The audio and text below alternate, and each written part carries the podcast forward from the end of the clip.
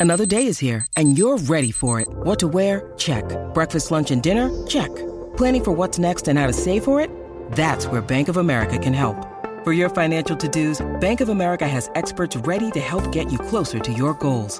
Get started at one of our local financial centers or 24-7 in our mobile banking app. Find a location near you at bankofamerica.com slash talk to us. What would you like the power to do? Mobile banking requires downloading the app and is only available for select devices. Message and data rates may apply. Bank of America and a member FDIC. Palmerbet on the edge of the box. Oh, it's a straight up screamer! Download our app today and enjoy straight up screamers this FIFA World Cup with great odds, great promos, and same game multi at Palmerbet. Gamble responsibly. For gamblers' help, call 1 800 858 858. Live around Australia on SEN, welcome to Off the Tee, talking all things golf with Nick O'Hern and Sam Hargreaves. And with a score of 268, the winner of the gold medal and the champion golfer of the year is Cameron Smith. Ah, yes, indeed. What a moment that was. A moment that will echo on through time.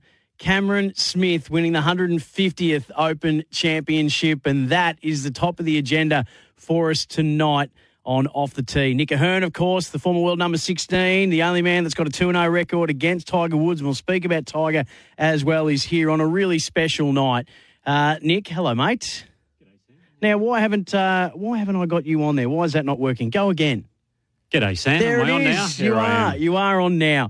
Um, there's a there's a heap for us to go through with what Cam Smith has achieved. We'll speak about how the other Aussies went. We'll talk about your old sparring partner in Tiger Woods uh, as well. But I'd love to get your thoughts on just what you were feeling when you were when, Cam was making the charge. Ro- running down Rory McIlroy, who we both tipped as our pick to win it last week, We did. And, and to create the history that, that he's done. Hmm. What what were you feeling as a as a, a you know a former leader and Australian uh, pro? Proud Australian, really, Yeah. more more so than anything. And I think when you know the one player I'm sure Rory was keeping an eye on in his rearview mirror, apart from Viktor Hovland, who he was playing with, but Viktor didn't really get off to a good start, and he, No. he almost was a non-factor in the end. But once Cam started, you know, lighting that back nine up and got the putter rolling, I'm sure Rory was thinking, I need to get a move on here. And Rory actually played really some some good golf. He didn't miss a green. You know, hit 18 greens, which isn't that difficult at Royal St. At uh, St Andrews because the greens are so big. But he just couldn't buy a putt. And I thought he putted quite well. His speed control, which I looked at for Rory, because that can be a bit of an issue at times, especially in the last round. If your speed's off, well, then you know you're not putting that well. But I must admit, his speed all day was beautiful. And then when Cam started making those birdies early on in the back nine, he tried to put the foot down, but it just wasn't there for him. So 150th year of the Open Championship. Cam Smith produces one of the greatest Australian sporting moments, a comeback win for the ages. So he's four shots down going into the final day after being two shots up going into the penultimate day on day three. At that stage, people are calling it a disaster, an implosion. The invariable comparisons with Greg Norman are coming, choking is thrown up. He chases down the raging hot favourite and the crowd favourite, the sentimental favourite in Rory McIlroy. Two birdies in the first five holes. That ignites the chase. And then a back nine, Nick, Mm. that is going to be spoken about at every Open Championship for the rest of time, and probably every time anyone plays at St Andrews ever, whether they be pro or tourist. It, it begged belief, didn't it? Six birdies, five in a row to start the back nine this iconic moment, which we'll get you to talk about as well on 17.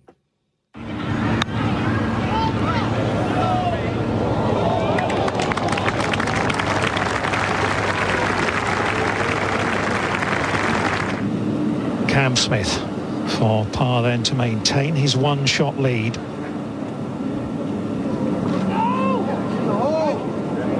Oh my goodness.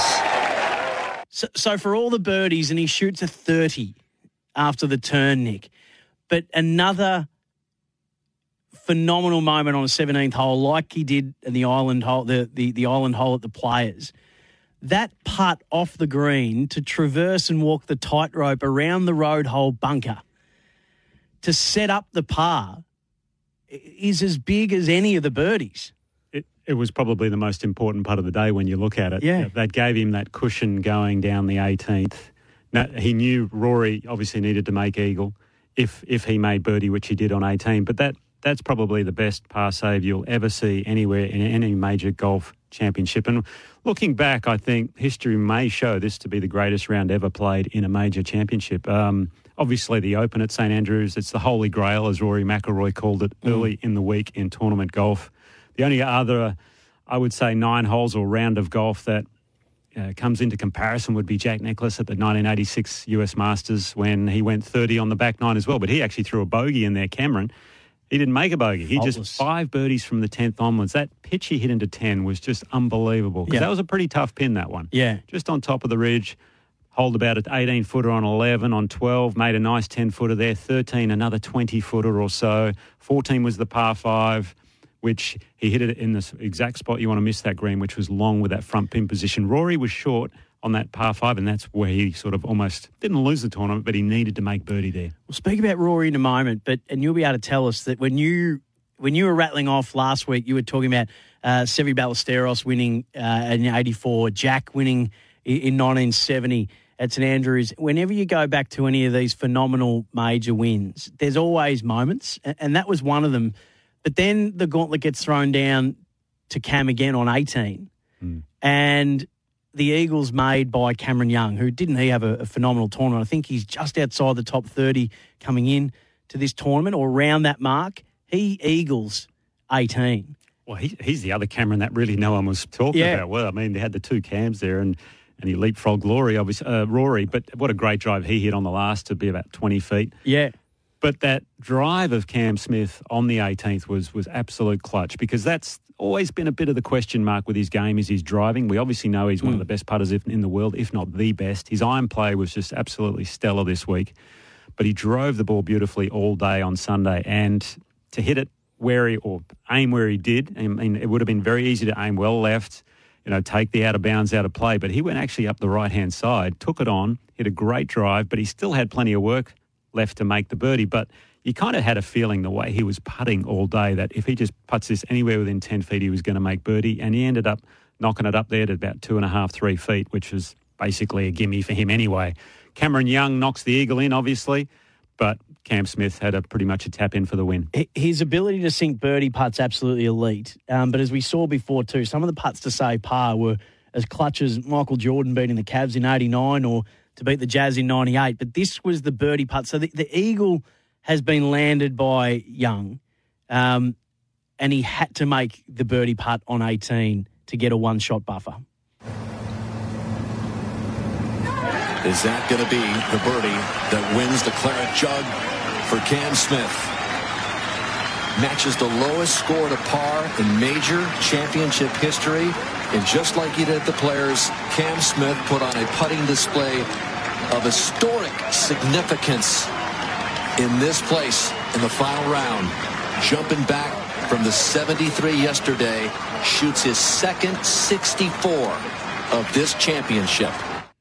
Second 64 of the championship. That was the putt. He's then got to wait for Rory, who needs to make eagle. And you think, wow, you know, what's the chance of him making eagle on 18? Well, he's just seen, Cam's just seen his playing partner make eagle on 18, so he's got to wait it out. And Rory just wasn't able to pull a rabbit out of the hat. And it was interesting, and we'll get to Cam's response, and we'll hear a bit from him in just a moment. And we'd love to hear from you. Were you watching in the early hours, 0433 98 11 16? He's been getting shout outs from uh, the who's who of the celebrity world, including Hugh Jackman uh, on Instagram uh, of recent days. So, how did you feel watching this? If you're an avid golf watcher or just a passive, 0433 98 11 16 uh, on the temper text uh, off the tee. Sam Hargreaves, Nick O'Hern with you. Rory just couldn't find his moment, could he? He'll, he'll lament multiple birdie putts that he saw just trim the edge, trim the edge, trim the edge. It just didn't happen for him on the final day. Yeah, as I said early on, uh, you know, in his uh, a little earlier, he, he putted beautifully. The putt on the first just rimmed the edge. The one on two, you know, that wedge shot into two wasn't great. Uh, that was the one thing I think was a little bit lacking was his wedge play in the last round. He had about three or four opportunities to knock a wedge close, and he didn't do it. Uh, the putt on three had a six footer for birdie. If he if he knocks that in, he's got the par five coming. But I think really the turning point was around that ninth hole. He had a real good opportunity to birdie the nine, had a 10 foot putt, didn't go in. That would have extended his lead at that point to three shots. And Cameron Smith may have gone, oh, hang on, I'm quite a way back. Maybe I need to press a bit more. I don't think Smithy really started pressing until maybe about the 12th or the 13th. I know the 13th hole, that putt he had there for birdie, he, know, he said to himself, okay, this is the moment. I need to make this. And he just poured it right in the middle. Rory, unfortunately, when that moment came, he just couldn't get that ball to drop. But I got look, I got beaten by um, by the better player this week. You know, 20 under par for for four rounds of golf around here is is really really impressive playing, especially to go out and shoot 64 today to get it done. Um, yeah, you know, I'll I'll I'll rue a few uh, a few miss you know sort of putts that slid by, and but you know it's it's been a good week overall, and I can't be too despondent because of how this year's went and how this year's going. I mean, I'm I'm playing some of the best golf that I've played in a long time, so it's just a matter of keep you know knocking on the door and eventually one will open. There seemed to be a romance about Rory, given that you know he, I know it's played in Scotland, but he's um, he, he's a UK Irish. You know, it, it, it had that feeling going into it. It had the feeling during it. He had the weight of support from the gallery, and it just didn't pan out. I had that feeling as well. I mean, it was almost a, I guess you call it a date with destiny. I Yeah. mean, that was the word I heard going around. It. This is destiny to, for Rory to win this tournament and Yep. to cement his legacy as one of the Would have been his all-time second greats. claret jug. Would have been his second. It would have been his fifth major all time. That puts him in a category with Seve and Faldo, which is Yeah, a wow. huge thing amongst the Europeans. And for him not to get this done, I, I struggle to think how disappointed he was come Sunday night. But to his credit, he gave a great interview. He spoke all the right things, said he played well. He just got beaten by a better player. And I Mm. think next year could be a massive year for him. It's great to see him back at the pointy end. It seems, and I'll, I'll, I'll get your thoughts. Is golf a bit better for? Is golf a bit better for for him being, you know, at the pointy end of the, of the rankings? Oh, of course. I mean, he's he's just has that he has that X factor, which is what you're always looking for, I think, amongst the top players and what separates them. Cam Smith has it. Um, you know, Scotty Scheffler, funnily enough, he's number one in the world. He has an X factor, but no one just really knows what it is just yet because no one really spoke about him coming into the He, tournament. and he loves that. Yeah, he, exactly. he says, I, "I'm hey, I'm the world number one, but I'm I'm under the radar." It's Absolutely. incredible. Yeah, and anytime Rory's in contention or Jordan Spieth, those sorts of players, people want to watch. Yeah. and that's what drives you know eyeballs to the to the TV to watch these golf watch these guys play golf, and it's an exciting format too. I mean, the way they took on St Andrews, we'll probably talk about this in a little bit, but they went after it. I mean, they took driver off a lot of the tees. You know, Mm. we spoke about the strategy last week about how to play this golf course. The one disappointing part about the whole week, I think, was we didn't get much wind. If we'd have had a bit more wind, maybe a 20 to 25 mile an hour day, that would have sorted them out Late on day one, it picked up a bit, a little bit. Yeah, a but little bit. Yeah, but, but it at the most, it was five to ten mile an hour most days, and and around you know the old course, that's not going to hurt them too much. No. So back to Cam Smith. So he's four back at the start of the final round. The two early birdies, I think, gave him, he was in touching distance. Then the five birdies in succession from the turn. A back nine of 30, the final round's an eight under 64. It betters the previous best of six under 66 by Zach Johnson in 2015 at St Andrews. So this is his first major, but he's had top five finishes four times in major events. So the Open, for a lot of people, seemed like it would be the least likely for, for him to win. But the putter and the putting um, was just at another level, as you spoke about earlier. And then, so this is the this is just a couple of the stats that you love to throw up because it, it helps people understand this the significance of the achievement and the, and and not just the win, but it's the way in which he won. He beat Tiger Woods' record of 19 under set at, at an Open Championship in 2000 which was at St Andrews uh, as well. Two of his three were at St Andrews Tiger, and we'll speak about Tiger and what looked to be a farewell. Um, so, uh, how, how do you sum up that performance with all of that behind it Mm. and around it? Well, it'll, as I've said, you know, it'll, it'll go down in, in history. It may be one of the greatest rounds ever played. One thing I was curious to see was how he would bounce back after Saturday because he actually played pretty well on Saturday. I did like his press conference where he said, "Look, I didn't do too much wrong." he made one silly mistake on Yeah. the 13th where he was standing inside the bunker, the ball was outside, and he was trying to carry this ball a good 170 yards over Gorse. Not a smart move. That's where Sammy's caddy, probably should have said, hey, mate, just put that one away. Let's chip out sideways, knock it on the green, make our bogey, and keep going. Because they're the sorts of things that can happen which can ruin tournaments. And in the past, I guess he's had that little bit of a meltdown every now and then late on, you know, the back nine on a Sunday. So Augusta being the obviously the, the, the most recent point when he knocked it in the water on 12. But he got over that obviously exceptionally well.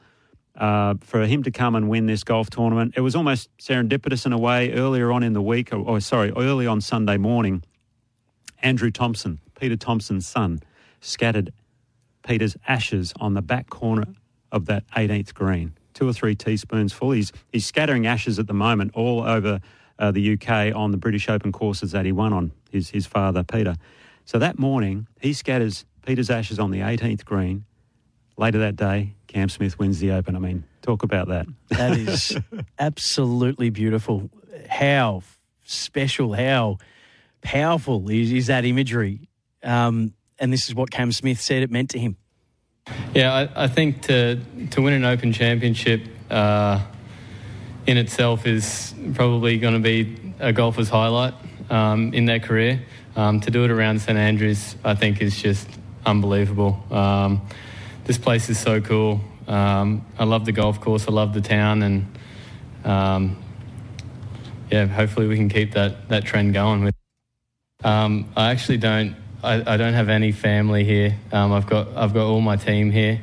Um, my dad was actually meant to come over, um, and he pulled out in on the in the last minute. Basically, um, I had a chat with a quick chat with him before. He's kicking himself now. Um, uh, yeah, but Why, why didn't he come? Sorry, your dad. Why, why wasn't he able to? It was just, just, it was just just kind of the thought of doing all that travel for, for one week, uh, basically. Um, yeah, uh, yeah, he's he's definitely kicking himself now, and and uh, I really wish he was here too. It would have been such a cool week, even even without this, uh, to be at the home of golf. Dad loves his golf as well, and Have- have you had him- would have been it- awesome. So, what it means to be just the second Australian to salute uh, as the champion golfer of the year at the home of golf. Um, so, he joins Peter Thomson and Kel Nagle. That's illustrious company. And he joins Baker Finch and, and Greg Norman uh, as the fifth winner of, of the Claret Jug. And, and the emotion of not having his dad there. Um, and then, obviously, being a, an Australian with a mullet, it went to how many beers he was going to have and how many claret jugs he was going to have, uh, how many it would take to fill it up. But we went down that path. I think Dylan Buckley, the former Blue and Giant, somehow got himself into the press conference and asked that. We might play that a little later for a laugh. But um, that, yeah, it, it, was, I think, for those who stayed up and watched, we had a lot of people texting in uh, Nick O'Hern that said that they stayed up to watch it and, and they feel like they're far better for it. Um, Matt says, wrote him off after the second round. Being a typical Aussie sport lover, I didn't want to watch anymore, but come final round, I had this feeling about Cam, and un, and as usual, the Aussies come from nowhere. What a legend. And, and that word is now what he will be in Australian golf. Yeah, that'll basically almost cement his legacy, so to speak. And it's just uh, an amazing thing for for him to have that on the resume, and, and he'll be an Open champion or the champion golf of the year for life. Beautifully said. We're going to speak about the other Aussies and how they fared because it was a really impressive um, tournament from an Australian point of view. Get Nick's take on the course and some of the better performers of it because there's a heap of stories to come out of the 150th Open Championship. Uh, but the most significant was Cam Smith, uh, and we send him uh, all the congratulations uh, that we can. Uh, from a, an achievement that will live on and echo through uh, Open Championship and, and golf and major history. Uh, this is Off the Tee, Sam Hargreaves, Nick O'Hern.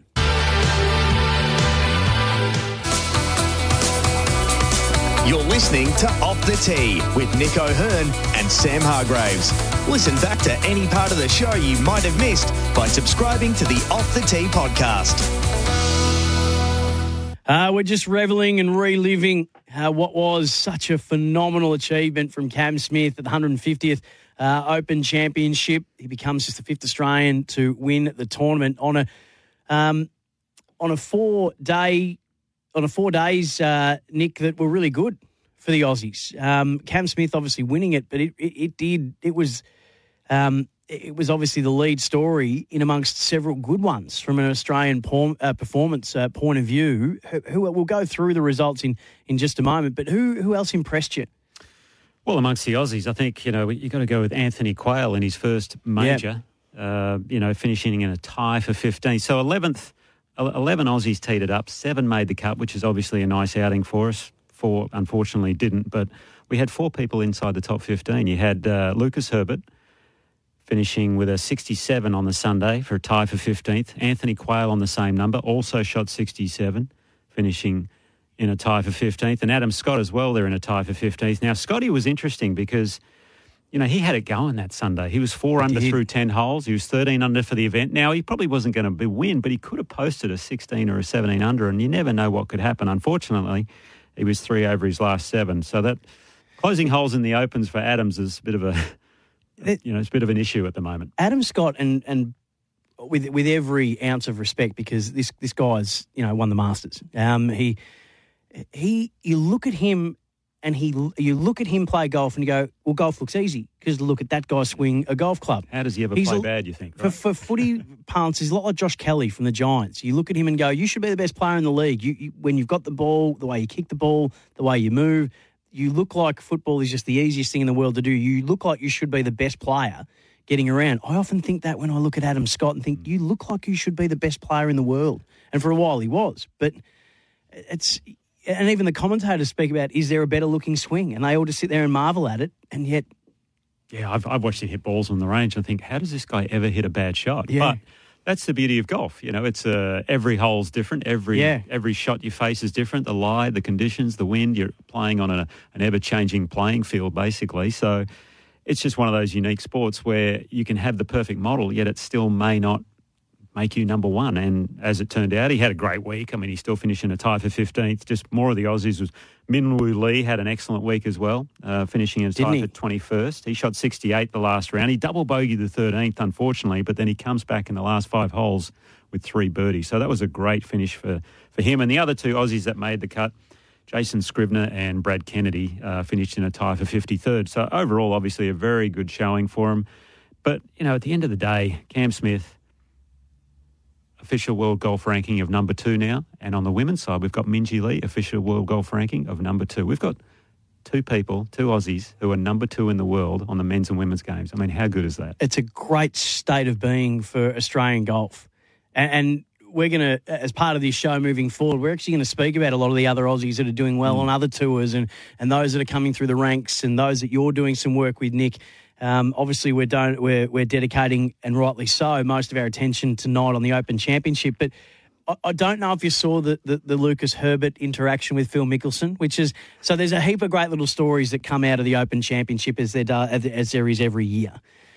The, the, the, did you catch the Lucas Herbert Phil Mickelson interaction? I, I didn't actually know the specifics, but I heard that Lucas uh, had a bit of a crack at Phil. Is that right? So, Lucas Herbert's, I think, 26 years of age. This would be his second um, Open Championship, I'm fairly sure.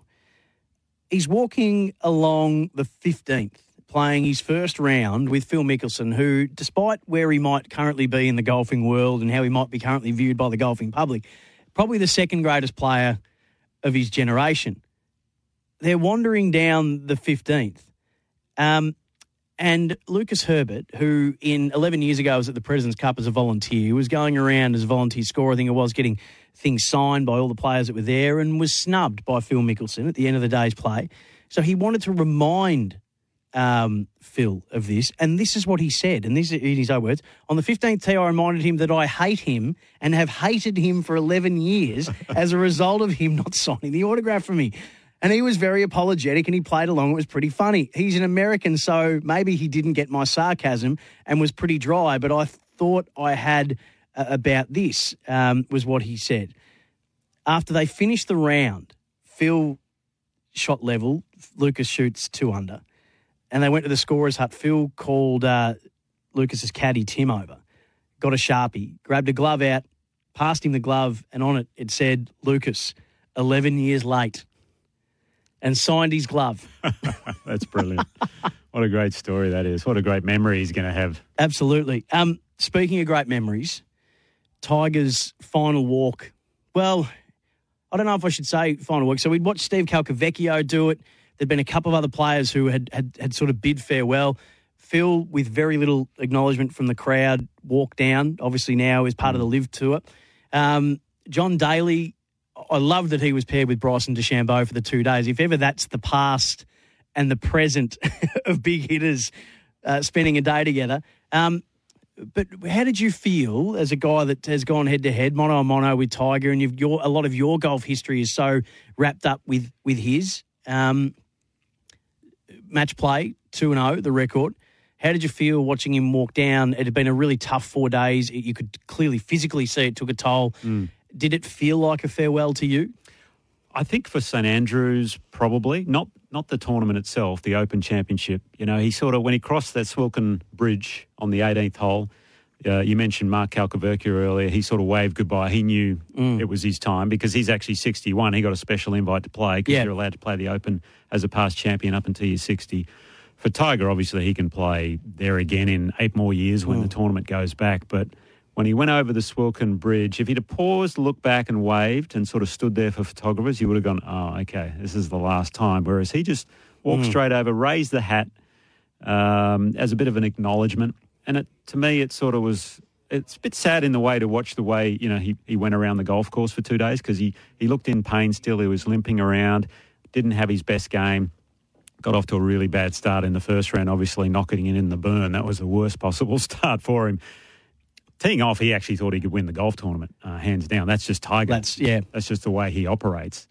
Um, and I think the real cool part about what happened when he crossed the bridge and was walking up 18 was Rory McIlroy, who's, I guess, the person he's passed the baton to, so to speak, Mm. was was playing the first hole, and he looks across and Rory sort of tips the cap.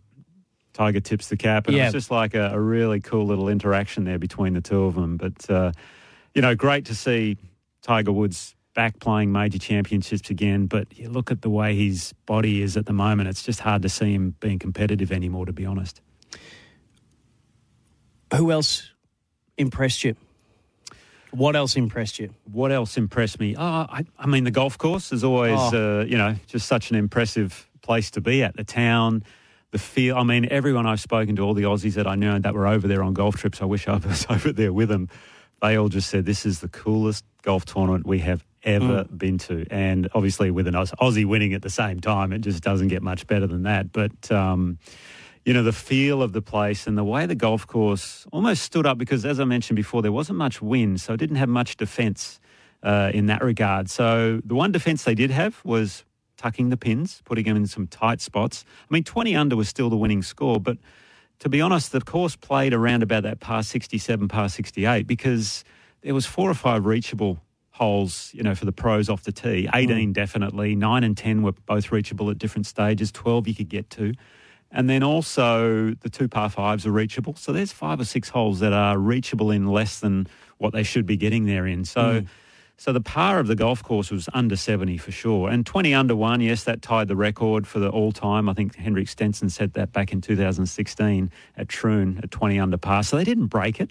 And the weather was very, very favourable. If they'd have got some wind, I would have thought around 12 under par. So the golf course for me was an absolute standout. I Mm. love that place. It was firm, it was fast, it had everything you want in an open championship, and the massive double greens are so cool. I mean, pace of play was horrifically slow, unfortunately. Oh, because if you got people going left, right, and centre, balls flying everywhere, it's just one of those things. You know, it, it is what it is. But I guess you know when you were saying what impressed you, the, the guy that really impressed me, and again he was under the radar, was Cameron Young. I mean, how good did that guy play? Number Mm. thirty in the world, as you mentioned. Kind of, no one really thought about him on that Sunday because Cam Smith was doing all the all the right things. But look out for that guy in the future. He is an absolute star in the making. When we come back, we've uh, we put it off for a week on the debut episode of Off the Tee last week. But one of the things that Cameron Smith was asked pretty early on in his press conference, we'll play you on the other side of this. It's to do with the LIV Tour, and we'll get Nick O'Hern's views on said tour. Just a couple of texts that have come through. Uh, we love your engagement on Off the Tee. Uh, boys, I know it's an, an absolute dream, but could you imagine Tiger in his prime playing Rory's 18th hole? You can guarantee he would have found the eagle. Um, Cam Smith's calm response to his second shot on 17 with Rory breathing down his neck and to get it up and down for par was all class. That's from James in Q. Evening, lads. I stayed up Saturday night to see Cam's third round, but because of work, set my alarm for 2 a.m. Monday and watched Cam via Kayo. Fast forward to see all the shots and would have woken the neighbours yelling at each amazing birdie and his incredible road hole par save. That's from Jace. Uh, and the last one, great win, Cam Smith. I think we forget our Aussie runner ups. They've gone so close at the Open. Uh, one shot seconds. Roger Davis, Haywood, Adam Scott, and Jack Newton, plus a dual playoff loss by our two other major winners to Calcavecchio. That's Gavin in Boronia. Love all those texts coming through 0433 98 11 16. Nick O'Hern will give us his tip for the week as well. It's all coming from his book that is out now, by the way, How to Play Your Best Golf Strategies from a Tour Pro. One of those, incidentally enough, is How to Play Like Yourself one of the chapters in there, and we spoke about Cam Smith and the way Lucas Herbert uh, go about certain things. So that's a chapter to read as well. We'll be back after this on Off the Tee.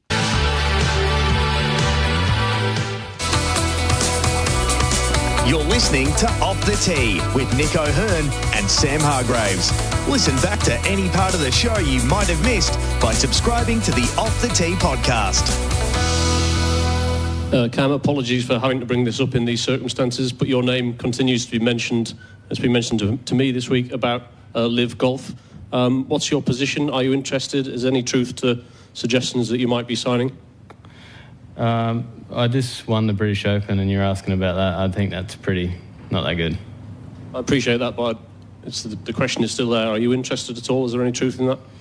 Uh, I don't know, mate. The, my team around me worries about all that stuff. I'm here to win golf tournaments. So that was a fascinating and it's lamentable, but that's the reality of the world we live in now. LIV Golf is here. Um, 48 players, um, 21 of those inside the world's uh, top 100.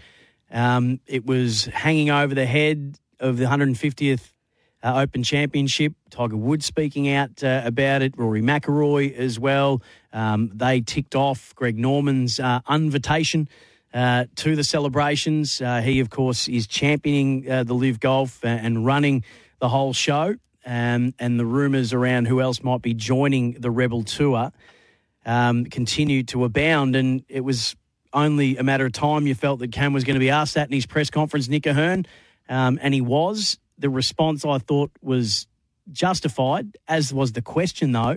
The follow up, he didn't really knock it on the head. he didn't, did he? He kind of gave it the, uh, well, I'll just leave that to my team to work my schedule out. But, mm, you know, that's obviously uh, he didn't want to answer the question. And I totally get mm. it. At this particular moment, he's just won the Open Championship. Yeah. But that's the problem. I think we're finding ourselves in this situation. Is you know the tournament probably finished at six fifty five p.m. and at six fifty six p.m. they're starting to talk about LIV again. So we had the Open all that time, and now they want to just get straight back into the LIV talk. So it's uh, a fascinating time in golf right now. You know where we've got all this banter and there's so many different variables going on with this LIV golf at the moment. Who's going? Who's not? Rumors are just absolutely abounding left, right, and centre. And um, you know, it's it depends on what your point of view in it uh, is is on it. And I'm sort of seeing it from all sides, taking in the information, going, well, I can understand a lot of these players going because that money that they're throwing at them is absolutely obscene. Is it good for the game? At the moment, obviously not. I don't think because personally. I'm about, uh, you know, where's the competition? That's what it's all about. I mean, mm. we heard Tiger talk in his pref- press conference, I think, on the Wednesday, where he spoke about 54 hole tournaments.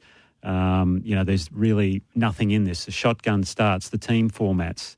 72 hole golf is what it's all about to him, to the greats and the legends of the game that have put mm. their names on those trophies over the years. Now, LIV Golf has to start somewhere, I'd imagine. You know, they have to start these tournaments in some way, shape, or form. They may be able to do a better way of it, but we're in a very interesting time right now. Has anyone made the joke that it's no surprise that Greg Norman's championing a series of tournaments that are only 54 holes, given his uh, history.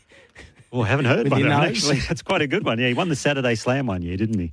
Yeah, yep. Uh, so uh, for those, and I think we're all up on up to speed on the story. So this is Saudi money.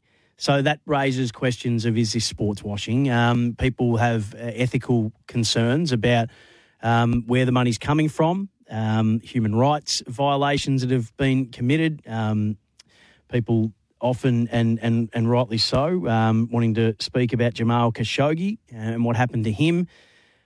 So there are all those concerns on one side. On the other side, uh, that these are athletes who are, are in the game for a certain amount of time and need to make a, a living, and this is the best way to it. There's concerns about the PGA that runs roughshod over um, over the uh, over its own tour, um, and players wanting more freedom, players wanting to have more say, players wanting to have more control. Greg Norman's had a long held grudge against the PGA, uh, especially in terms of its treatment of Australia. So there's a whole range of issues that are around this, and and and they are all valid, Mm. and it's up to people to sift through the the, the opinions, the, the points of view, the concerns, and all of it to, to find a place where they sit. And I think a lot of people are not yet uh, are not yet at that place where they can definitively say that they hundred percent anti or hundred percent for. Yeah. Where do you where are you currently with it? I, I'm sort of sitting on the fence a little bit because, you know, people have actually asked me, oh, well, well would you go if they offered you? And Mm. I, I'd, I'd have to seriously th- sit down and think about it. The thing, the thing that, you know, I guess annoys me in a little way is the, all the early comments from the players was, well, we're trying to grow the game. We're excited about this format. You know, it'll give me less time uh, on the course so I can spend more time with my family, all those sorts of things.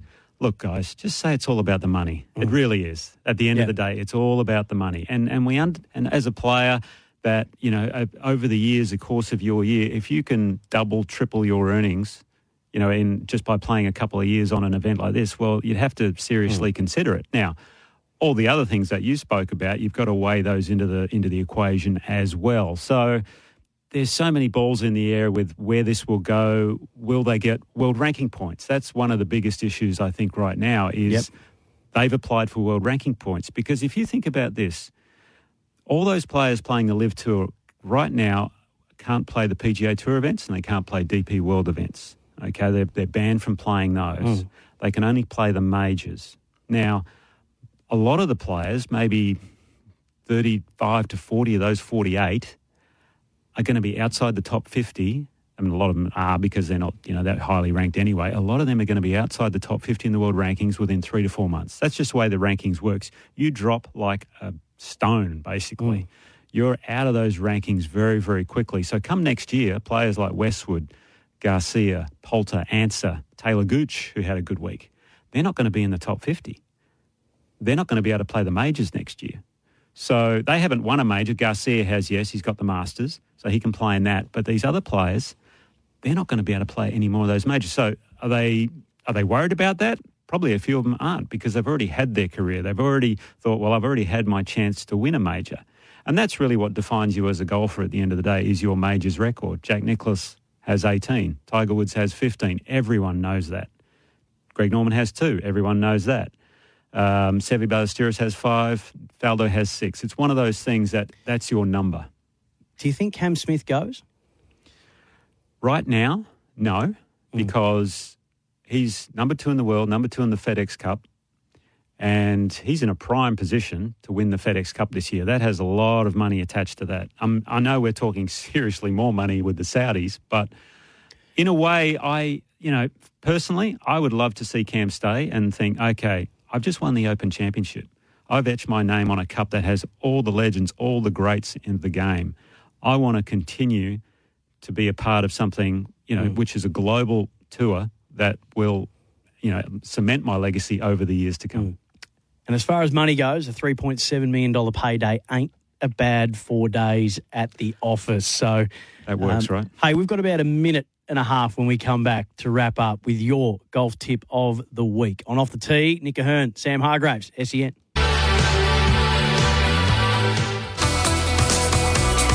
You're listening to Off the Tee with Nick O'Hern and Sam Hargreaves. Listen back to any part of the show you might have missed by subscribing to the Off the Tee podcast. Oh, I feel like we've only just scratched the surface of Cam Smith's monumental achievement in the 150th Open Championship. Only a little bit delved into in terms of LIV golf. There's more on that and the PGA's relationship with Australian golf over the years. But Nick, how to play your best golf strategies from a tour pro? Your tip for the week, please. Well, I thought, why not talk about strategy? Because we've just come off the Open Championship at St Andrews, one of the most strategic golf courses in the world. Now, my book, the first section is all on strategy, so I just want to touch on something very simple today, and that's on really where to tee the ball up within the teeing area. You've got two markers to tee it up between. Now, if you're on a dogleg to the right hole, tee it up on the right hand side. What that does is it opens up the left hand side of the fairway for you because the outside of the dogleg usually is where you want to hit the ball. The inside is where the trouble is the bunkers, the trees. We don't want to be on the inside. If you've got a dogleg left, tee it up on the left hand side. Now, if you're a fader of the ball, if you have a left to right shape for a right handed golfer, right to left for a left hander, but I'm, I'm talking in right handed terms here. If you're a fader of the ball, always tee the ball up on the right hand side, even on a dog leg left hole, because that shape will just suit your shape of the basically the flight that you put on the ball. How to play simple. your best golf, brilliantly done. Nick O'Hern, strategies from a tour pro. Mate, we will see you back again next week for more off the tee. We'll see you then. Want to witness the world's biggest football game? Head to iCanWin.com.au, predict Australia's score with a crystal ball, and it could be you and a friend at the FIFA World Cup Qatar 2022 semi finals, all thanks to McDonald's. Maccas, together and loving it. TNCs apply.